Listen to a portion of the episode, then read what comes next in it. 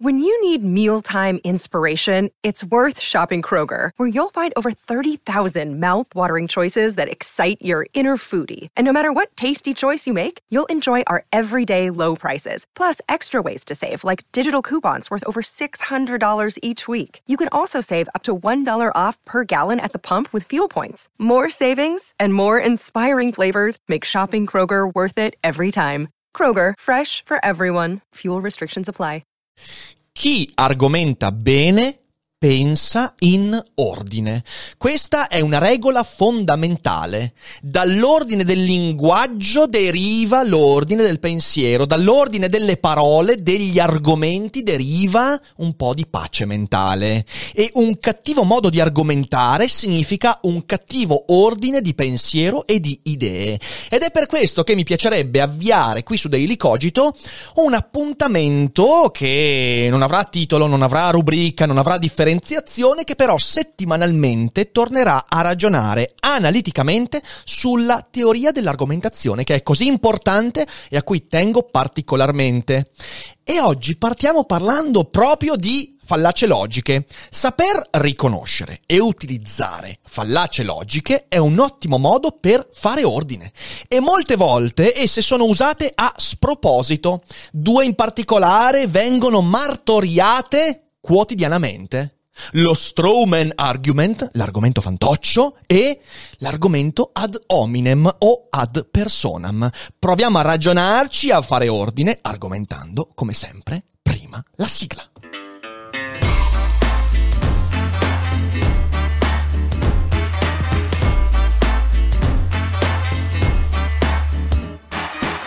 Sei su Daily Cogito, il podcast di Rick Dufer. E chi non lo ascolta è cibo per gli zombie. Imparare ad esprimere con ordine le proprie idee è fondamentale, certo non è così importante quanto ballare durante la sigla di Daily Cogito, però è comunque discretamente importante perché quando tu impari ad argomentare, ad esprimere in modo efficace le tue idee, il tuo pensiero, migliorano le tue relazioni.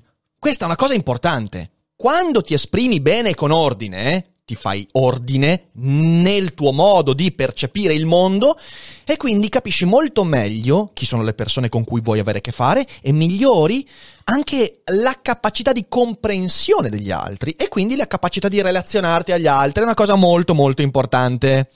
Ti aiuta a raggiungere risultati perché non c'è niente che sia un ostacolo più grave del non saper esprimere quello che pensi in modo ordinato. Quindi ti aiuta a raggiungere risultati, traguardi, ed è fondamentale. Ti dà anche maggior chiarezza mentale. Una persona che sa argomentare sa pensare in modo più lineare, limpido e quindi questo porta dei vantaggi enormi.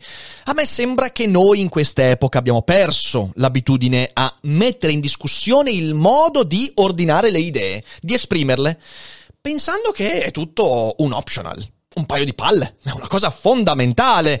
Certo, quando apri internet e trovi un dibattito scomposto sui social, in cui la gente non riesce più neanche a capire come è fatta una fallacia, quando vedi in televisione che non c'è uno straccio di capacità argomentativa, anzi, 15 secondi fatti di insulti, improperi e stupidaggini, beh, capisci che siamo andati molto molto in là nell'incapacità non solo di saper argomentare, ma nell'incapacità di accorgersi che non sappiamo più argomentare. E quindi credo che sia fondamentale tornare a ragionarci insieme. Ora, molti concetti che sono legati all'arte argomentativa, alla teoria dell'argomentazione, vengono usati male, soprattutto quando si tratta di elementi informali. Ed ecco qua la prima dicotomia che andremo a sviscerare in prossime puntate, ma oggi vi do soltanto un uh, primo tassello. Ci sono infatti elementi che sono formali. Per esempio, le fallacie logiche. Cos'è una fallacia logica? È un difetto nella struttura formale dell'argomentazione. Per esempio, A e non A che stanno nella stessa frase, cioè cadere in contraddizione. Per esempio, dire nella stessa frase che, mm, per esempio, per esempio, la Turchia è una democrazia e Erdogan è un dittatore è una fallacia formale, perché sono due elementi che si contraddicono vicendevolmente. Un dittatore non può stare in una democrazia. Certo, si può dire che dittatore è usato in senso non letterale ma figurativo, ma è solo per farvi capire. Quella è una contraddizione in termini, cioè una fallacia formale. Poi ci sono le fallacie informali, ovvero gli elementi di contenuto. Quindi non c'è una, eh, una, una, struttura fallace, ma c'è un contenuto fallace. Non sono quindi logiche. Tu non puoi formalizzare il, appunto, non puoi dire A e non A, perché tutto dipende da che cos'è A e che cos'è non ha nella fallacia informale. Quindi qualcosa che rende deboli, per esempio, le premesse o l'accordanza fra le premesse e i diversi elementi. E in questo rientrano proprio le fallacie dello Strawman argument e dell'argomento ad hominem. Sono fallacie informali. In questo secondo caso, mi sembra che sia molto molto lontana la capacità di comprendere che cosa sono e come funzionano, perché le fallacie formali sono abbastanza meccaniche, matematiche, insomma, una volta viste le riconosci abbastanza facilmente. Una contraddizione, due argomenti che si contraddicono, strutturalmente li vedi. Le fallacie informali invece vivono un po' alla giornata e dipendono dal contesto, dipendono dall'intento, dall'intenzione e via dicendo. Ecco, oggi proviamo a ragionare su come si usano e come non si usano, come si riconoscono e quando invece nulla ha a che vedere con quelle fallacie. E parliamo dello Strawman argument e dell'argomento ad hominem, che sono i più presenti oggigiorno. Partiamo quindi dall'argomento fantoccio, Strawman argument. Va molto di moda, ma proprio, ragazzi, è la parola più utilizzata dopo pandemia, Covid, lockdown in quest'ultimo anno. Su Twitter Strowman Argument ha trovato una fortuna pazzesca, incredibile. Sembra quasi che tutti siamo diventati argomentatori fantoccio e invece non è così. Perché?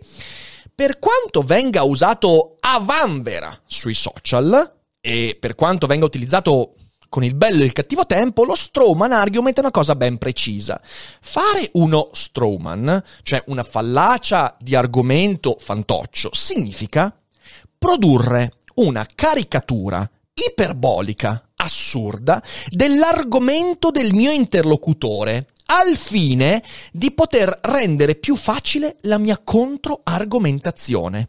È come quando in un videogioco tu stai pilotando un aereo, ti stanno attaccando e tu mandi fuori le esche che attirano gli attacchi degli altri. Le esche non sono l'aereo e l'aereo così può trarsi d'impaccio. Insomma, non è un esempio perfetto, però è per dire io cerco di indirizzare le energie e degli auditori e del mio interlocutore verso una cosa che non è reale. L'argomento fantoccio.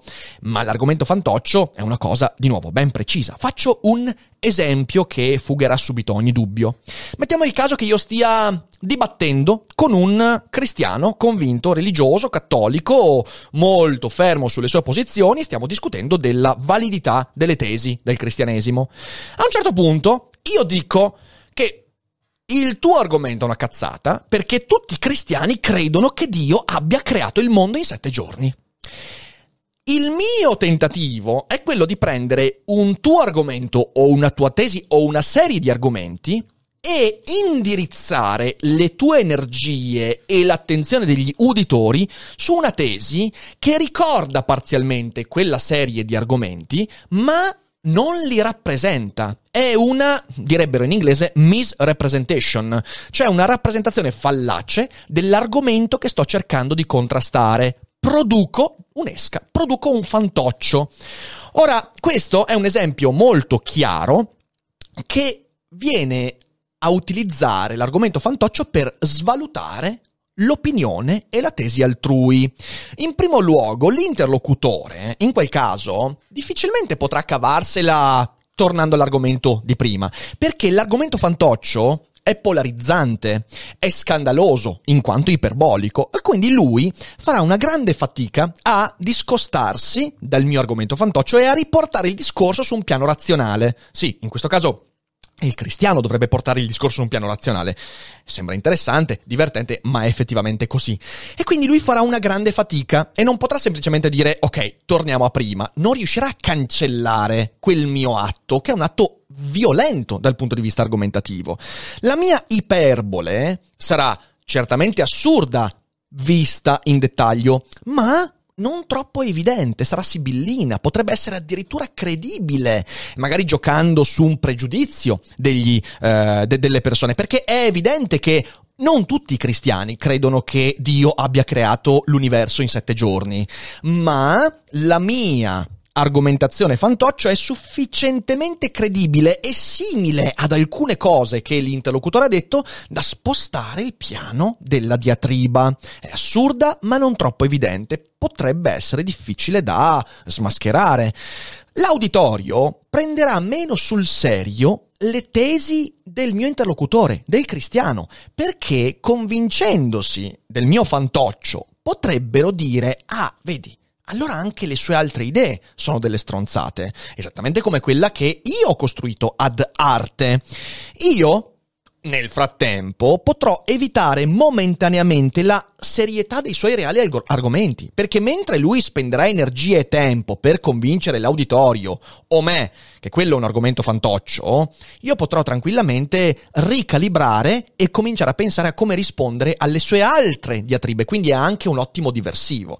Ovviamente, questo lo dico perché è importante, tutte le fallacie argomentative di cui parliamo dovrebbero avere una certa intenzionalità è evidente che se io faccio quell'obiezione al cristiano convinto io che tutti i cristiani credano che Dio ha creato l'universo in sette giorni non è uno Strowman argument, è semplicemente una manifestazione di ignoranza. Quindi bisogna anche studiare il modo con cui è posto questo argomento, ma quello è un discorso che magari affronteremo in un secondo momento, la differenza fra una fallacia argomentativa intenzionale e una non intenzionale. Quella intenzionale spesso è difficile da smontare, quella non intenzionale invece viene rappresentata sempre in modo molto debole.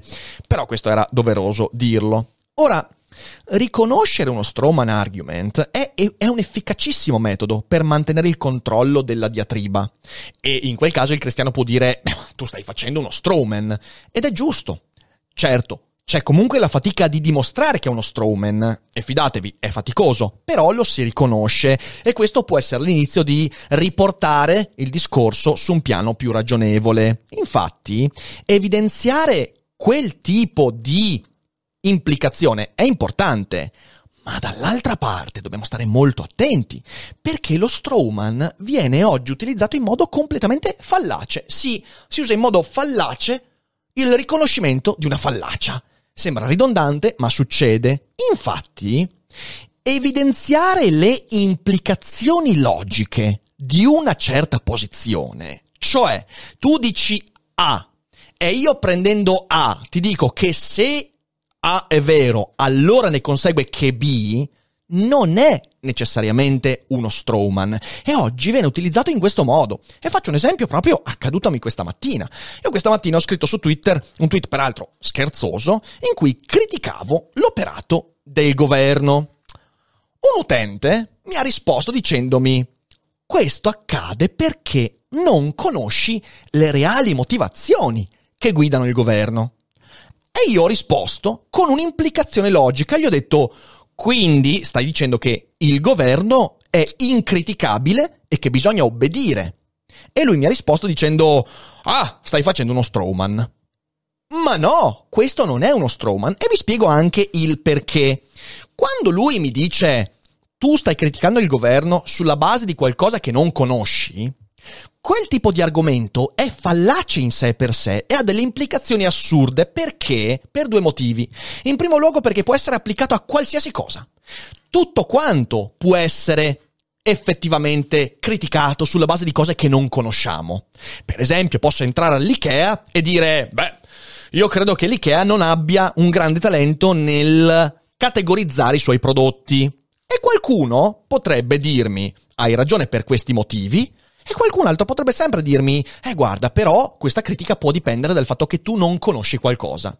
È un argomento fallace in sé per sé questo, perché qualsiasi cosa è presa così come la vedo e potrebbe avere dietro delle intenzionalità che non conosco, anche il governo, certo. Ma ovviamente, proprio in virtù della possibile universalità di questa critica, eh, non può essere applicata a nessun caso, è una critica priva di contenuto, quella lì, perché se avesse un contenuto sarebbe applicabile ad alcune cose e ad altre no. Perciò è un argomento fallace. Io cos'è che ho fatto? Ed ecco il secondo punto. Ho collegato un'implicazione. Io ho detto, seguendo il tuo ragionamento, se la tua tesi è che io critico in quanto non conosco le cose, allora significa che ogni critica può essere controcriticata seguendo lo stesso ragionamento. E quindi io devo obbedire. Questo non è uno strawman, è un'implicazione al tuo argomento. Io non ho preso la tesi del mio avversario e l'ho strawmannata. Mamma mia, che brutta parola. È una roba veramente terrificante e mi è venuta la pelle d'oca. Però non ho fatto un fantoccio del suo argomento. Ho parlato di un'implicazione. E questo non è uno strawman ogni posizione, ogni tesi ha delle possibili implicazioni. E argomentare significa enuclearle, mentre lo Strawman argument significa non esplorare le implicazioni, ma ridicolizzare la posizione per facilitarmi il compito. Quindi capite bene che ci sono molti casi in cui questo non avviene. Faccio un altro esempio. Mi è capitato in passato.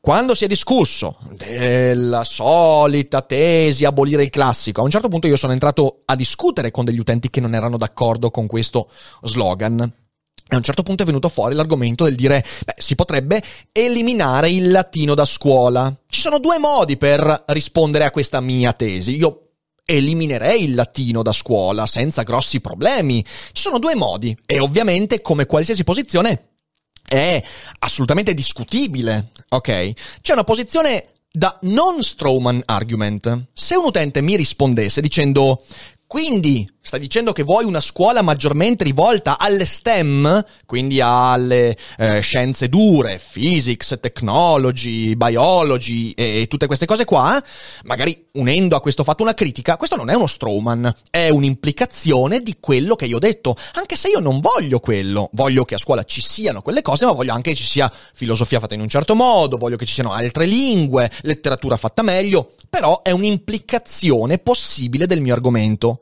E poi invece c'è lo Strawman, lo Strawman di quello che mi dice, ah quindi vuoi una scuola priva di anima, vuoi una scuola che non insegna a stare al mondo. Questo è uno Strawman perché prende ridicolizza in modo iperbolico la mia tesi, cercando quindi non di rispondere alla tesi sviscerandone le implicazioni e criticandole una a una, come l'argomentazione richiederebbe, ma prende la mia tesi e ne fa un fantoccio, un pagliaccio, in questo modo esentandosi dalla critica puntuale della mia posizione. Quindi, questo è lo Strawman Argument. Faccio un appello lì fuori a tutti quelli che mi ascoltano, smettetela di parlare a vanvera di Strawman Argument. È una cosa molto precisa che va studiata in contesti precisi e dovete sempre non utilizzare queste frasi solo per difendervi dietro l'idea di avere magari scritto una stronzata, perché succede e non c'è nessun problema. Il secondo argomento, il secondo argomento fallace, come detto, è quello ad hominem o ad personam. Ora, che cos'è l'argomento ad hominem? Partiamo da che cosa non è. Se durante una discussione mi insulti o ti insulto, non è un argomento ad hominem. In primo luogo perché tutto dipende dal fatto se uno se l'è meritato quell'insulto. C'è gente che se li merita gli insulti di brutto. Non può essere una fallacia argomentativa, come può essere? Ora, l'insulto durante una diatriba può essere fastidioso, può essere maleducato, certamente, ma non è una fallacia, né formale né informale. La fallacia, infatti, è l'inconsistenza di un discorso. Darti del cretino perché dici qualcosa che per me è da cretini. Non è inconsistenza. Al massimo è codina di paglia, ma non è una fallacia logica. L'argomento ad hominem si verifica anche qui in casi ben precisi, che se non capiti e individuati ci fanno fare la figura de merda, perché se uno ti dà dell'idiota e tu gli dici stai usando un argomento ad hominem, c'ha ragione lui, cazzo. Ad hominem si verifica quando qualcuno attacca una caratteristica della persona per demolire la sua posizione. Darti dell'idiota non significa attaccare la tua posizione e volerla sminuire, anzi molto spesso quando c'è l'insulto gratuito, se qualcuno ascolta, è facile che l'uditorio parteggi per quello che è stato insultato e non per quello che ha lanciato l'insulto. Facciamo un esempio, un esempio molto attuale la tua opinione non vale nulla perché sei bianco, etero, cis e tutto quello che ne concorre privilegiato, capitalista, veneto, coi baffi. Ecco, questo è un argomento ad hominem, per quanto non sia insultante. Demolire l'argomento, qualunque esso sia, sulla base di caratteristiche non correlate all'argomento, ma che vengono correlate dall'interlocutore per dimostrare l'inconsistenza della mia tesi sulla base di quello che io sono. Questo è un argomento ad hominem e questo può anche non essere legato quindi a un insulto. Non c'è nulla di insultante nel dirmi che sono maschio, bianco, etero, cis privilegiato, anche se molto spesso viene usato come insulto, ma quello è un altro discorso. Però questa serie di caratteristiche viene utilizzata per stigmatizzare la tesi sto discutendo con una persona che si occupa di femminismo e lei mi dice che no, io non posso parlare di femminismo perché appunto sono maschio, bianco, etero. Questo è un ad hominem e come capite è molto molto presente nel panorama intellettuale. Se io ti dico, per esempio, il fatto che tu sia contro l'aborto ti rende un coglione, non è un argomento ad hominem. Il fatto che io ti stia insultando per quello che pensi è una roba fastidiosa, ma assolutamente legittima e sicuramente non ha a che fare con la struttura e la consistenza del discorso. Tu e io possiamo avere ancora torto o ragione anche se ci, ci insultiamo a vicenda. Non dipende l'argomentazione da quell'insulto. L'insulto è una cosa in più o in meno, meglio in meno. Eh. Se invece io ti dico sei uno spregevole maschilista e per questo sei contro l'aborto, ecco allora che è un argomento ad hominem, perché io uso un epiteto insultante, spregevole maschilista, caratteristica che magari non è neanche reale, ma inventata per rafforzare la, la crudezza di quella posizione, per sminuire la posizione di un antiabortista. Questo è un ad hominem, quindi io utilizzo una tua caratteristica, reale o inventata, per sminuire la tua posizione. Lì abbiamo legittimità nel dire è un argomento ad hominem. La mia posizione rimane valida sulla base degli argomenti e non perde di valore perché tu mi dai dello spregevole maschilista, del cretino, dell'idiota, del quello che ti pare, del mafioso e via dicendo. Ad hominem è una fallacia perché tenta di esautorare a priori con l'insulto o con le insinuazioni la tesi altrui. Ad hominem non serve per essere gentili, perché qualcuno dice così, qualcuno dice è una dominem perché non vogliono essere insultati. Amico caro, se tu entri nel lagone politico della diatriba pubblica, sarai insultato, fattene una ragione, se non vuoi essere insultato probabilmente è meglio che tu ti ritiri in un eremo remoto tagliandoti i capelli e facendo trasmigrazione dell'anima. Verrai insultato, se hai delle opinioni verrai insultato. L'argomento ad hominem come fallaccia non esiste per evitare di essere insultati, non è un accordo fra gentlemen. No. Se dici stronzate, io ti devo insultare. Mi dispiace, caro mio, ma se dici delle stronzate io ti insulterò e non è che questo crei una fallacia nel mio argomento, così come non va a intaccare il tuo argomento. Ovviamente, se dici stronzate, io potrò insultarti se e solo se prima avrò dimostrato perché le tue sono stronzate. Ecco, questo è il modo migliore. Se dopo aver dimostrato con la logica e l'argomentazione che quello che dici sono stupidaggini, se dopo questo ti insulto, ma dai, è la ciliegina sulla torta, ma non è una fallacia argomentativa. Ecco, questi sono due esempi, ce ne ho tantissimi altri. Abbiamo parlato dello Strawman argument e della fallacia ad om- dell'argomento ad hominem. E faremo una bella carrellata in futuro perché credo che sia necessario. Spero di avervi chiarito un po' le idee. Sono argomenti che poi vanno contestualizzati. Di nuovo, le fallacie informali sono molto sfumate. Ci sono dei contesti in cui addirittura può essere vantaggioso usare consapevolmente una fallacia logica, ma di questo magari parleremo in futuro. Se qualcuno segue il canale da un po' di tempo forse questa puntata vi ha riportato alla memoria la rubrica I replicanti, quando io e Ari facevamo una rubrica in cui parlavamo delle fallacie logiche, delle strutture argomentative, e insomma sì, è passato un po' di tempo. È il momento di tornare a ragionarci su, quindi spero sia stata una puntata utile e niente, adesso se siete in live ci raccontiamo un po' di cosette e chiacchieriamo in chat. Se siete in differita, sapete cosa dovete fare. Daily Cogito vive delle vostre condivisioni. E non solo, anche dei vostri abbonamenti, dei vostri acquisti sul nostro negozio e delle vostre adesioni a Patreon. Quindi guardate tutti i link in descrizione perché trovate tanti modi per sostenere il nostro lavoro e per tenere in piedi questa baracca e questi burattini. Perciò io vi ringrazio tanto per essere stati qui con noi, vi abbraccio, siete belli, siete bravi, ci rivediamo presto e non dimenticate mai che non è tutto noia ciò che pensa.